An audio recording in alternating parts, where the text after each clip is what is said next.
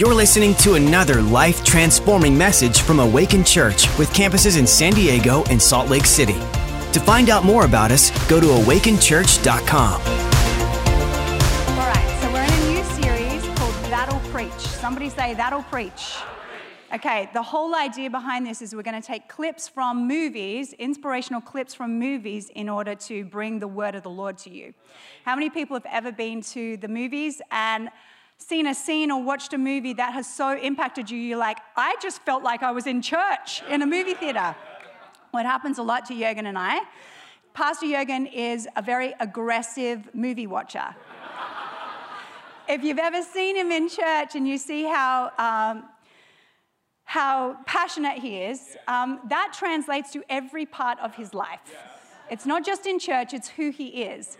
So we can be going to a movie and he will, like, no word of a lie, stand up and give it a standing ovation, clap loudly, shout amen, cry, like, just all the things. And people either love it or they hate it. But the truth is, movies and television shows, some of them are divinely inspired by the Lord and they move us. And they should. Because the Bible says, if you don't praise me, I will make the rocks cry out. And sometimes the things that we may say are maybe dead and lifeless or, or superfluous, God uses to bring a message. So today I want to show you a clip. It's from the movie Rocky Balboa. Now, I was strategic here because I thought oh, I'm speaking to a mixed crowd. They often put me up in front of the ladies, which I love. But when I speak in front of a mixed crowd, I want to make sure I bring something that the men are really going to love because what I know about women is they will quite happily invade male spaces. Like, we're, we're, we're up for anything. But the guys, it's like they will not invade a female space. So I'm like, all right, how do I get the message to the crowd? It's got to be a man movie. So, Rocky Balboa, you're welcome, fellas. I've got a scene from this movie, and I'm going to just use it to springboard and bring the word of the Lord to you today. But take it away, the prophet Rocky Balboa.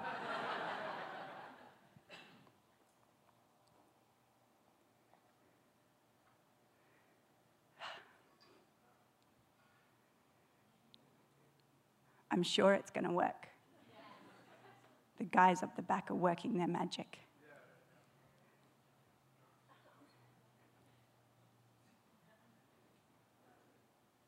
How are we going, guys? Give me a thumbs up, thumbs down.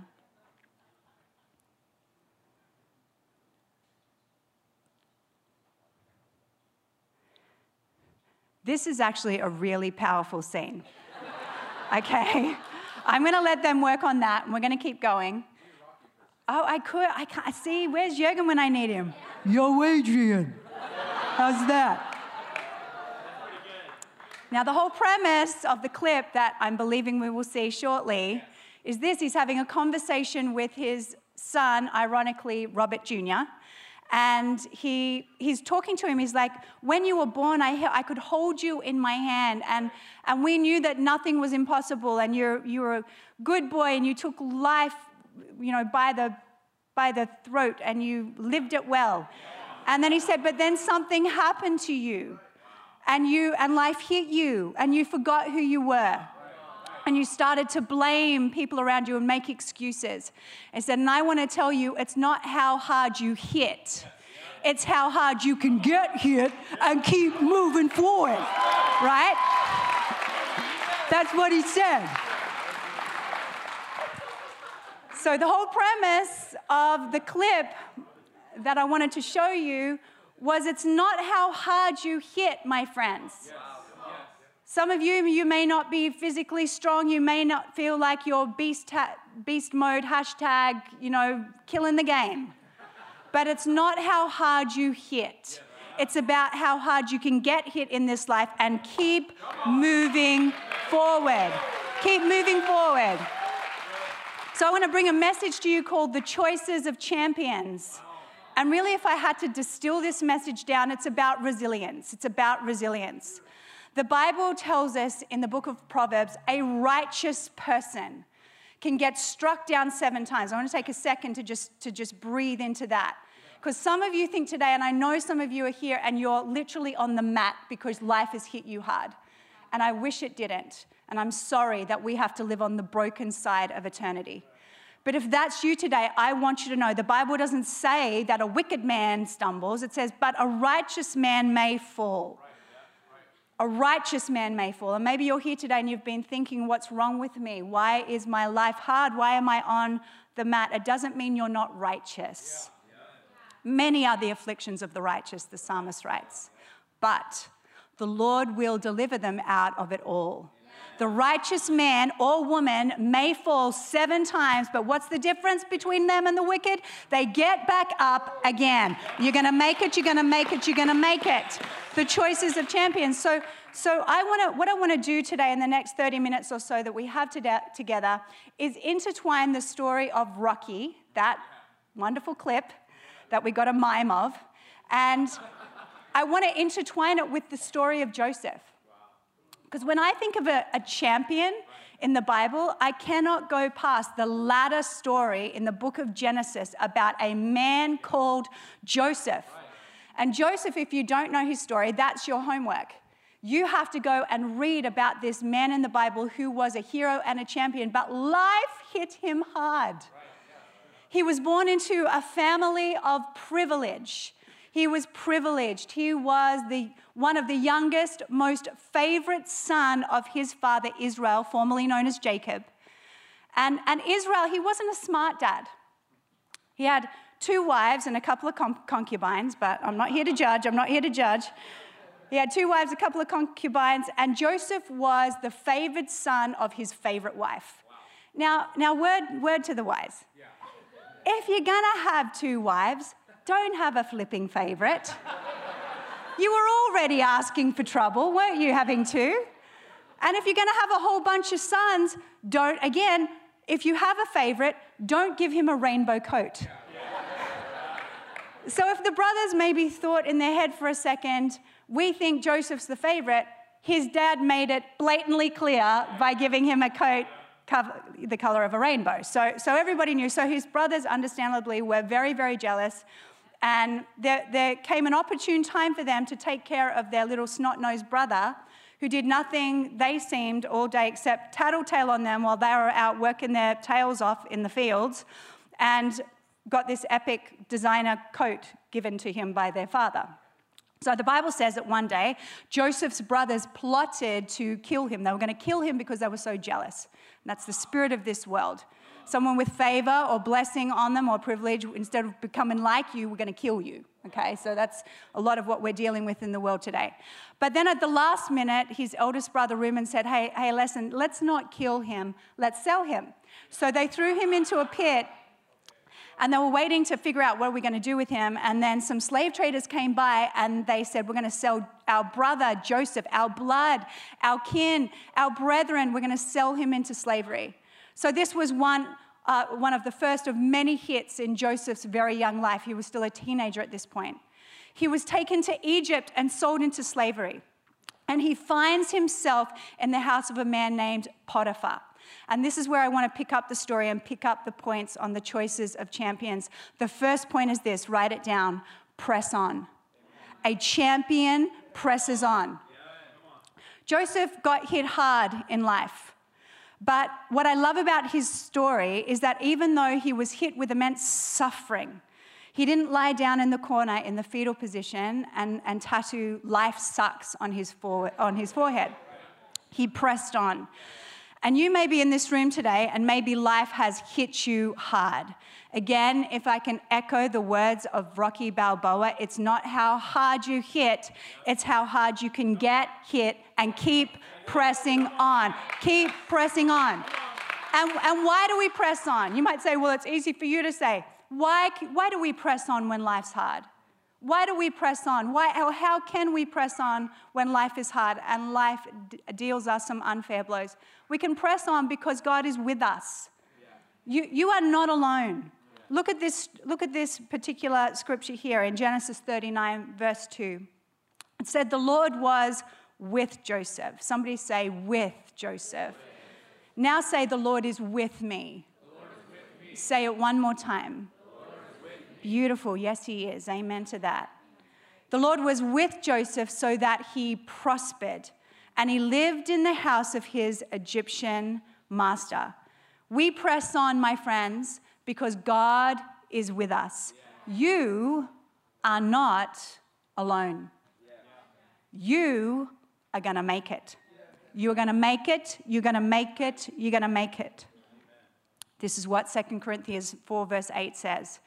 We are hard pressed on every side, but we are not crushed. We are perplexed.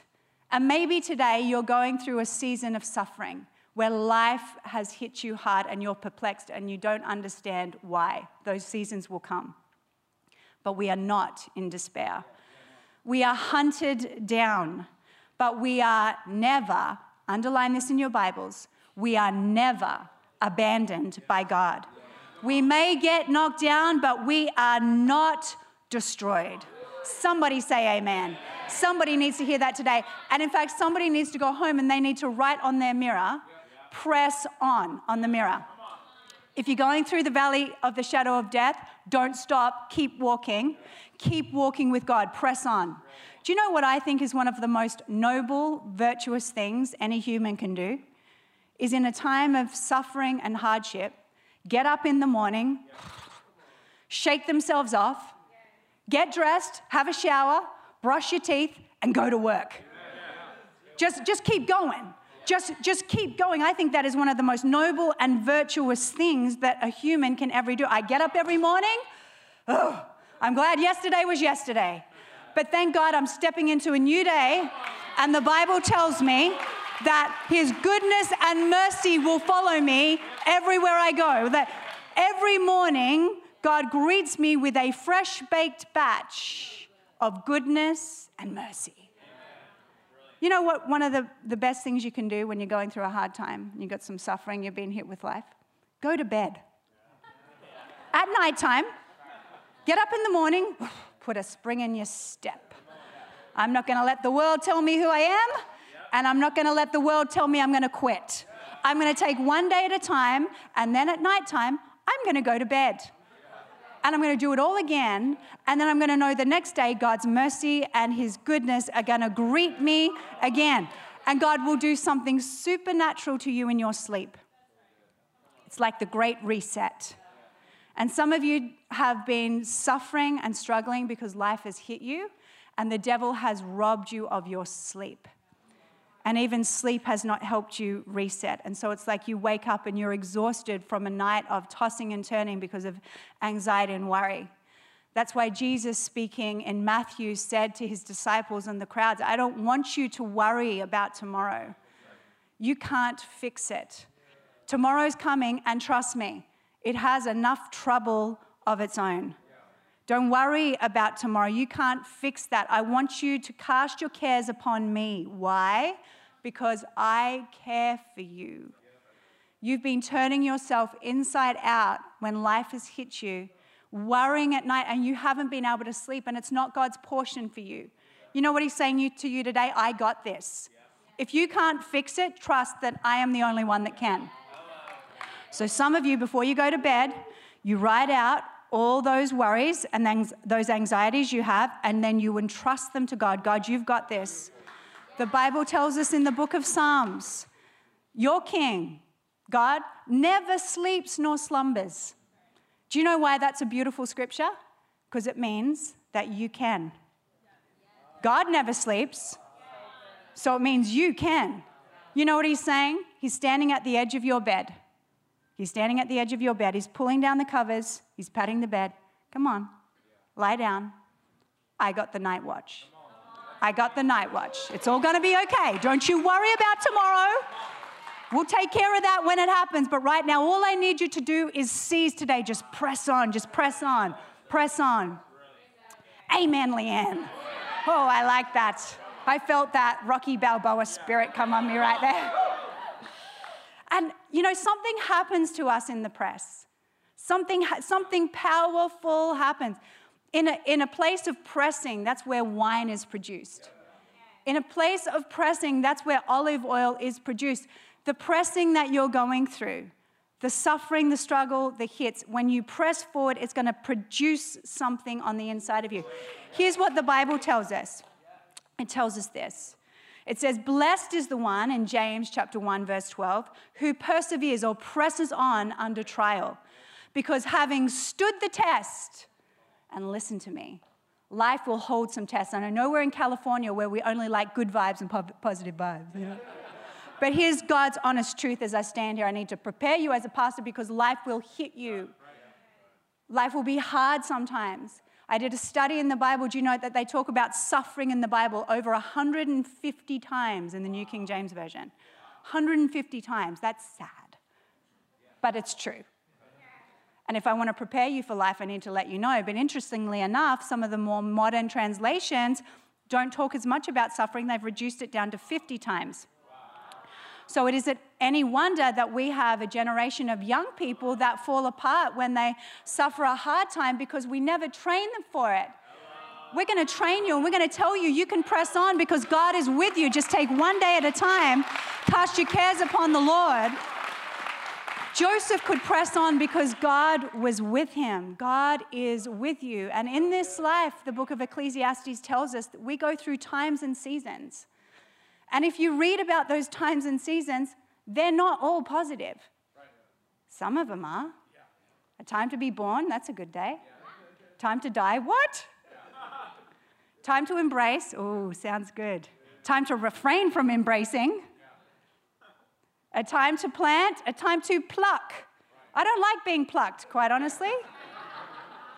50% of those seasons are negative. But God is with you through every single one of them, and He's going to bring you through. Sometimes all it takes is getting up in the morning knowing God is with you, receiving your batch of fresh baked mercy and goodness, and walking through the day, and then putting your head on the pillow at the end of the night and saying, Thank God I survived. I did it. I made it. We're going to make it. Amen. Let me read this to you by Calvin Coolidge, who was a former US president. Nothing in the world can take the place of one who presses on. Talent will not. Nothing is more common than unsuccessful men with talent. And that's what American Idol has shown us. Genius will not. Unrewarded genius is almost a proverb. Education will not. And this girl says a big amen to that. The world is full of educated derelicts. Very true. Persistence and determination alone are omnipotent. Our ability to press on has solved and always will solve the problems of the human race. Press on, my friend, press on. God is with you. God is for you, He's not against you. And let me tell you this if your story is not good, it's not over. Amen. The Bible says in Romans 8 28, now all things Somebody say, all things. all things. All things work together for good for those who love the Lord and are called according to his purposes. So if it's not good yet, it's not over. So don't lay down in defeat when one page of your life story or one chapter or one season isn't going the way that you want it to go, because your story's not finished yet. God is going to bring you through, but all it takes is you pressing on. It's not how hard you hit, it's how hard you can get hit and keep moving forward. Somebody say amen. You're going to get there, you're going to make it, you're going to make it. I've been through some incredible trials in my life. And you know, it's been amazing to, as I think about it and I look back, and I, I went into ministry at 17. I got married at 17 and then went straight into ministry. I didn't even know all the books of the Bible all the way through. But I had just such great expectations of what ministry would look like. But then I entered a Joseph season of persecution like you would never know. And I, I look back at that now and I'm almost grateful for it. No, I am grateful for it. Of course, it's disappointing that, that people could be so unkind to one another, and you're often shocked by human behavior. But I look back at that season of my life where there was suffering and I felt like I was being hit. And I'm like, God, when I pressed through, you produced something in me. Yeah. I am the woman I am today in 2021 because a 17 year old girl in 1992 had to endure some hits in life, but I kept moving forward. I kept moving forward with God. I kept moving forward with God. I'm the pastor I am today because of what I suffered. And some of you think, well, how, God, how could you recycle anything out of that season of suffering? Just wait. Maybe what you're going through, it wasn't God's design for you. Life happens to us all. We live on the broken side of eternity. But what I want to tell you is that when you press through, when you press forward with God, He will, because He's not a man that He should lie, will make all things work together for good. When you look back and you're like, wow, how could good come out of that? Only Jesus. Only Jesus. Press on. Amen. Point number two choices of champions. Never forget who you are. I love what Rocky said to his son. He said, Somewhere along the line, you changed. You stopped being you. Maybe today, life has hit you hard and it's changed you, and not for the better. And you now look at the mirror of your soul and you don't like what you see. I want you to understand today that God is really good at locating missing persons. He doesn't even need to put your face on a milk bottle.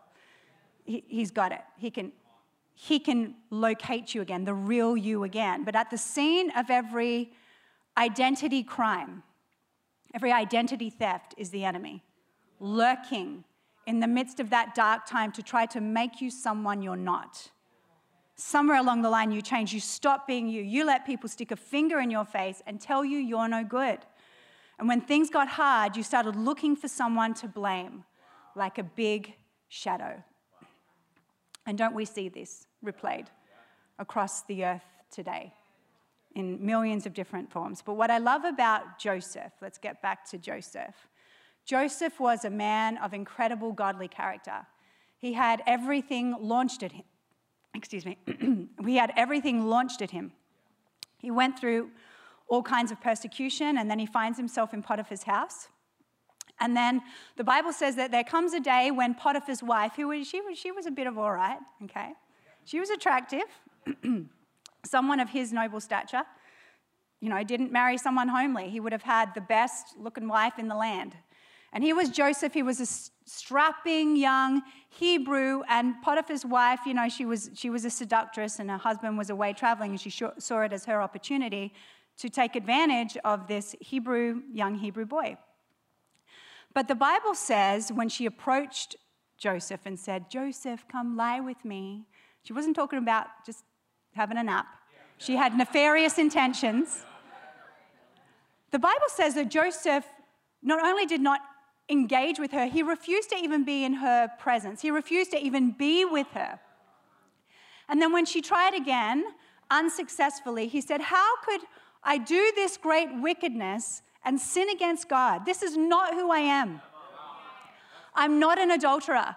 I'm not unfaithful. Life may have seemed unfaithful to me. I may have been betrayed, but I will not become a betrayer. You know, one of the things, yeah, one of the things that we see often in life is we become the perpetrators of the crimes that were inflicted upon us unless we press on with God. And, and right here, we see that Joseph, even during a season of great hardship, where people would have said to him, Joseph, you deserve her. God's forgotten you. Look at you here. You were so, you deserve this. If anyone deserved an excuse to behave badly, it probably would be Joseph. But he didn't let other people's bad behavior change who he was. I mean, this, this was stunning. And how, you know what's even more stunning? The fact that God could use a teenager in a situation of sexual temptation to prove to us all that we don't need to become the person that has hurt us or react badly or become someone we're not because life has dealt us an unfair hand. I mean, this is the irony. Joseph, a teenager, think about it. He would have had so much testosterone coursing through his body, he could have lit up a small city and he's, he's faced with a very beautiful woman offering him free sex with no recourse. She would have hidden it because it would have meant the loss of her life as well. And yet he refused to behave like someone he was not. When we're going through a hard time, I'm telling you, that's when the temptation is to become someone we're not. I've been there, trust me.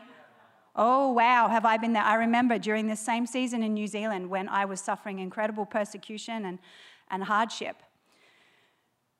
Going away with, with God, finding a quiet place and saying, Oh, God, never let me forget how it feels to feel this pain and this rejection and this persecution. And Lord, and never, ever let me do it to somebody else. Never let this circumstance change me, except for the fact that I will remember the heartache it caused and I will never do it to another. You can go through hard seasons without becoming hard.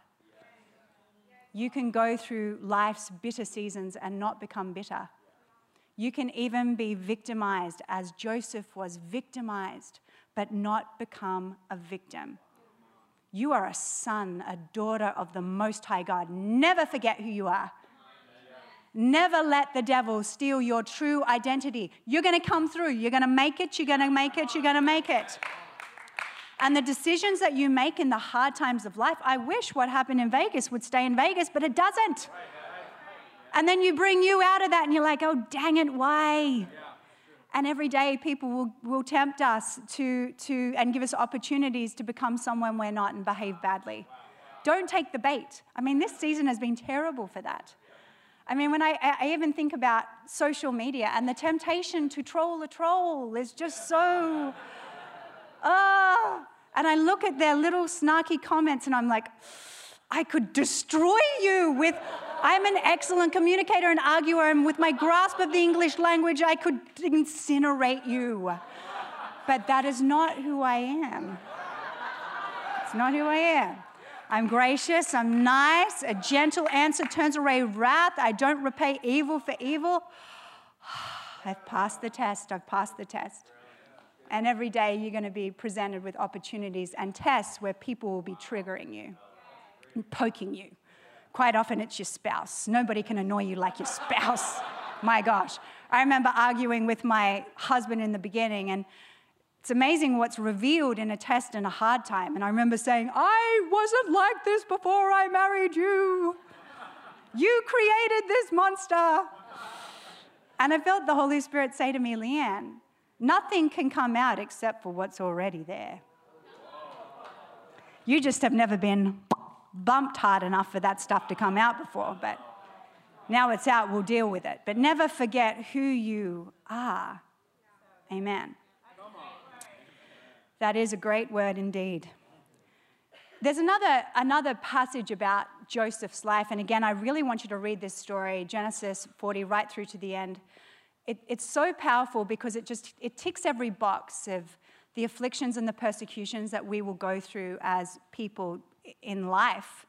And, and for whatever reason, the Holy Spirit in the, in the writing of the Bible did not let us into, even if it was there, any any information that Joseph once blamed anybody, that he once complained about his lot, or that he, you know, he was some kind of a victim, that he once whined or complained or blamed. It's just not there. It's not there. He, he doesn't even give us an excuse, like it's just not there. And in fact, the Bible talks, I believe it's, I believe it's in Psalm 150. It talks a little bit about Joseph's story in the Psalms, and it says they, they bound his feet with shackles, and iron entered his soul. He went through a season of affliction, and it made him strong. I'm stronger. I am not going to ever let anyone change the person that I am. I know who I am. I am not Joseph the rapist. I am not Joseph the prisoner. I am not Joseph the slave. I am Joseph son of Israel, great grandson of Abraham, the father of faith. Never forget who you are. And who are you? If you don't know, pick this book up. This is a mirror. The Bible tells us in the book of James that the Word of God is a mirror. Look into it, it is your reflection. Life is going to hit you hard and it's going to try to change you. Don't let life change you. Don't let your circumstances change you. Remain the same. Press on with God, and you will find that your circumstances will be the things that change. And that's exactly what happened for Joseph. But anyway, Joseph is in prison. Did I tell you that? He's in prison. He got accused of rape because Potiphar's wife did not handle well with rejection. She put a, a false flag, hashtag me too, I got raped. Not true. And I think that Potiphar knew this as well.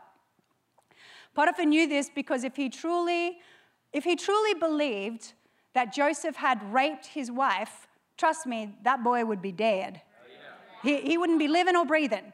But I think he knew my wife is one of the real housewives of the Old Testament. She can't be trusted. But to save face, I'm going to just put Joseph in prison. But the Bible says, and the Lord, as, as Joseph pressed on, the Lord was with Joseph. Amazing. And God is with you. You need to take that word today. And then when he was in prison, he was thrown in there for a crime he didn't commit. And, and not just any old crime, you guys, accused of rape. Something as vile and vulgar as rape. He didn't just have a false ac- accusation, it was a shameful one. So he's in prison, and the prisons in Egypt were not known for their three square meals a day and an hour and a half in the exercise yard. This was, this was hard yakka, as we would say in, say in Australia. It was hard yakka. And, and even in prison, Joseph didn't let his circumstances change the man of virtue, character, and kindness that he was. He was kind. And that's a bit of a lost virtue, but the Bible says that love is kind. Kindness, I'm telling you, you could change San Diego if we were kind. We don't have to be false. We don't need to lie. But we can certainly be true and virtuous and honorable and kind. It's totally possible. I live my life by it. So look at this. Joseph has an interaction with two other prisoners. Pharaoh was having a bad day. He threw the butcher, the baker, and the candlestick maker all in the clink. Actually, it was the baker and the sommelier, the wine taster. He, he, was just having a bad day. I don't know what was going on, but both of those brothers ended up in prison with Joseph. And on the same night, they both had very disturbing and perplexing dreams. And it says in Genesis 40, 6 verses 8, this is all happening in prison. When Joseph saw them, that is, the baker and the wine taster, the next morning, he noticed that they both looked upset. All right, I just need to stop there for a second because this is a bigger, bigger of a miracle that you will ever read in the Bible, surmount to the feeding of the 5,000. The fact that you can be in prison, accused of rape falsely, and everything you must be feeling about the injusticeness of that moment and yet you notice when somebody else is upset? There ain't no way. This is not typical behavior, you guys. All you need to know is this is you can tell a story about your hard life, and sure enough, there's someone next to you ready to pipe off. You ain't seen nothing. You think that's hard? Let me tell you my life story. You got no reason to be frowning.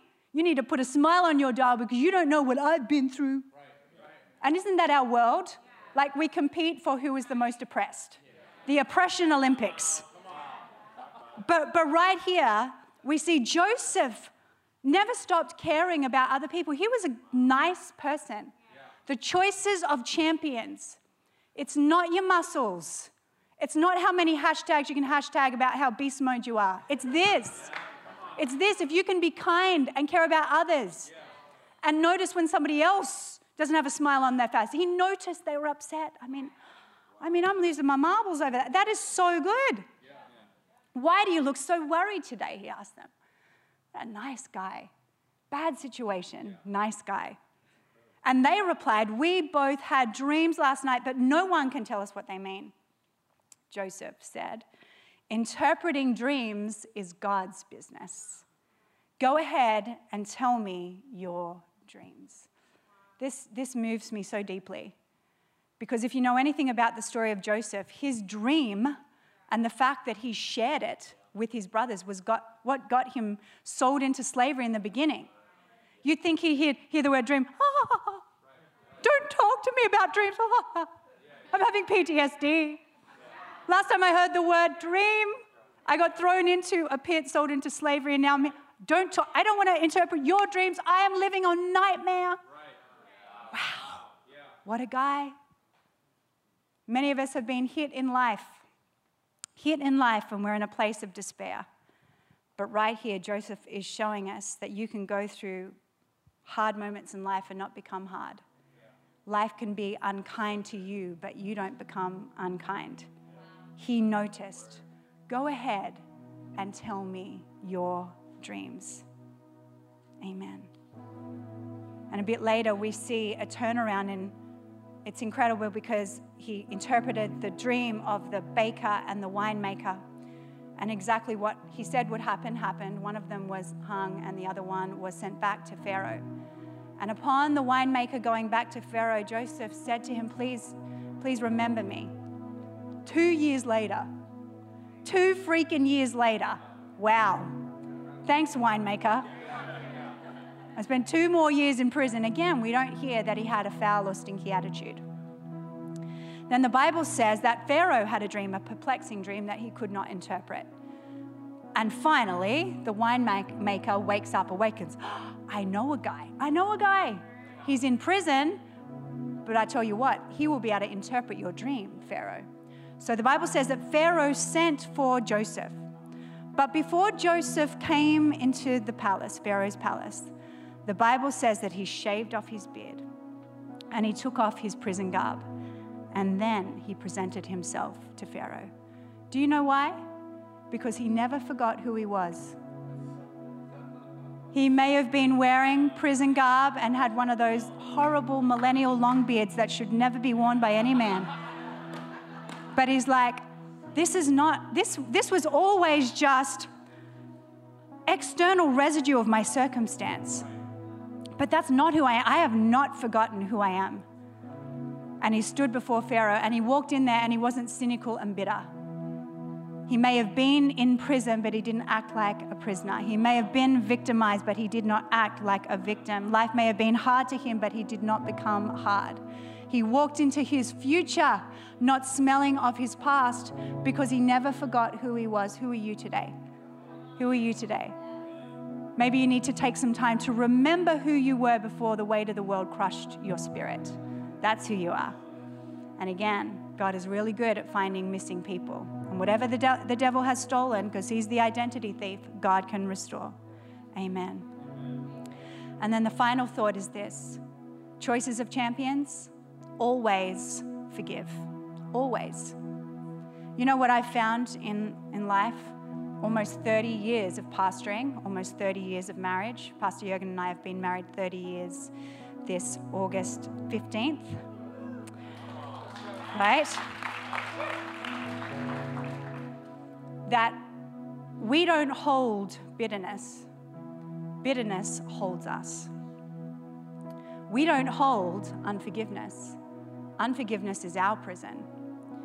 And if I, if I had to kind of distill down the dysfunction of every Christian who got bitter and twisted and decided they wanted to deconstruct the faith that built them, it would come down to the fact that they're just offended and they never forgave. Sometimes very legitimate offenses, yes, but they didn't release forgiveness. Joseph released forgiveness.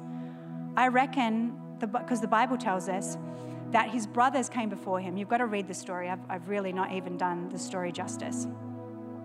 So his brothers who sold him into slavery come back to Egypt. There's a famine in Israel. So they come to Egypt because Joseph is so smart. He was put as prime minister of the whole land. He was put in charge of the, the building fund, food campaign of the entire nation because Joseph had interpreted Pharaoh's dream, and, and the dream was Egypt is going to be thrust into a time of famine.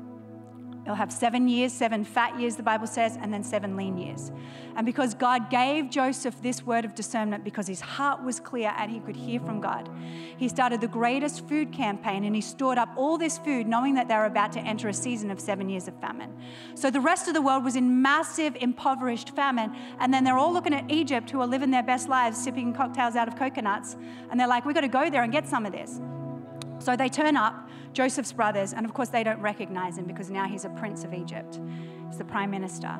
And they stand before him and they come just as the dream that he'd had. This is just amazing. You've got to read the story. The dream that he had in the beginning was that he saw his brothers bowing before him. It happened. They came and they bowed before him and they were asking for food. And a whole lot of things happened, but at the very end, when they realized it was their brother whom they had sold into slavery, the Bible says that they were terribly afraid.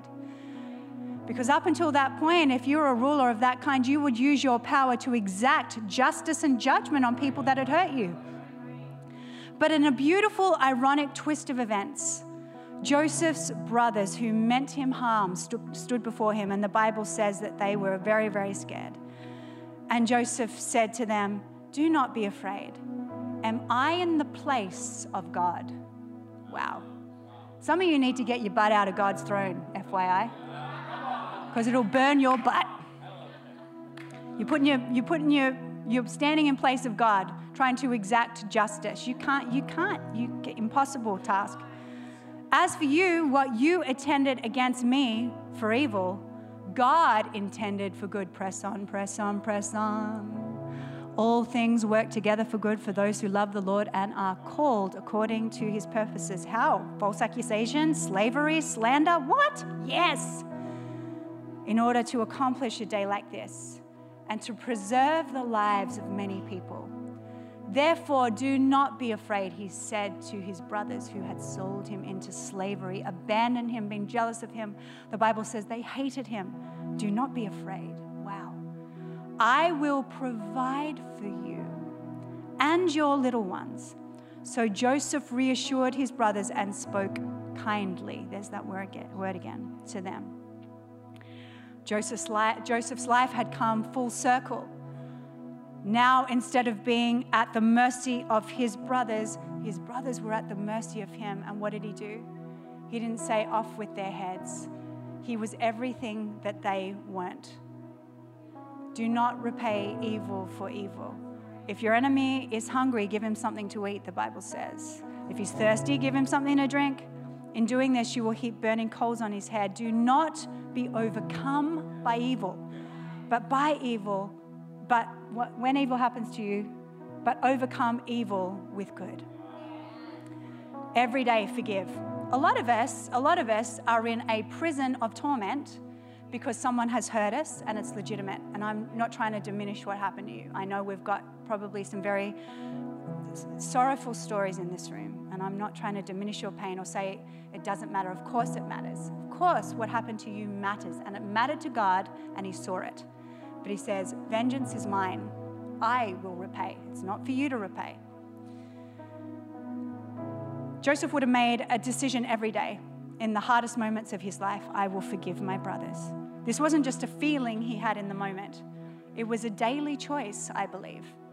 That's why when Jesus speaking to his disciples in the book of Matthew and they said to him, "Teacher, teach us how to pray." He gave us the perfect prayer. And I think we have to have a revival of the Lord's prayer. Pray it every day. If you don't know what to pray, pray the Lord's prayer. Our Father, who art in heaven, hallowed be your name. Thy kingdom come, thy will be done on earth as it is in heaven.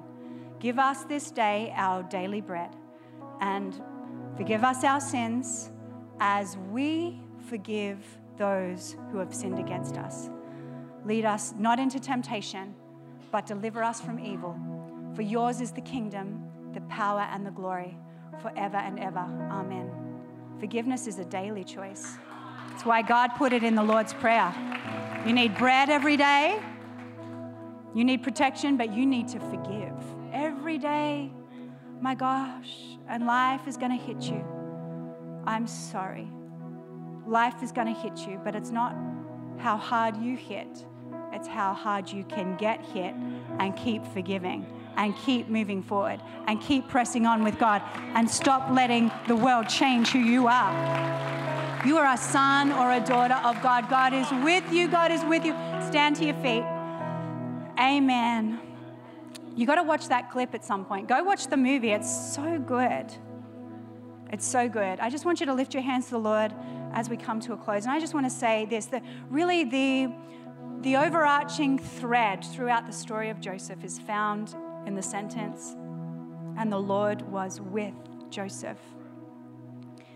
And some of you are going through a hard season or you've just come out of one, and you need to remember that God is with you. God is with you. Don't forget, He's there. The Bible says, I am a very present help in a time of trouble. Bette Midler sang, God is watching us. God is watching us. God is watching us from a distance. Lies. God is not watching you from a distance. He is a very present. He's right. He will, I will never leave you nor forsake you. You may be going through one of the negative seasons that Ecclesiastes talks about. Life may have hit you, but I will never leave you. You may be hunted down, but you will never be abandoned by God. Father, I thank you for your church, a church of strength. Just as Joseph's feet were shackled with chains and that iron entered his soul. As we go through this season, it will be a season that strengthens us because we know that you're with us, Father, and we know that we can get through anything when you're with us. And I thank you that if our story is not yet good, it is not yet over. Our story is not finished yet. Father, bless your people this day. I pray for strength for the weary. Those who are weary today, Father, we speak refreshment. Those who are anxious today, we speak the peace of God. Those who are in despair today, we speak the joy of the Lord as your strength. Father, but more than anything, that they know you are with them. You are with them. You are a very present help. And if you're here and you've never given your life to the Lord and you're walking alone, because the Bible says God was with Joseph, but I want to ask you today are you with God? Are you with God? He said, If you draw near to me, I'll draw near to you. First thing you have to do is surrender. God, I'm, I'm yours. I'm going to give you my life. I don't want to live without you. And God doesn't want to live without you. So if you've never given your life to the Lord, lift your hand up nice and high so I can pray for you. Nice and high.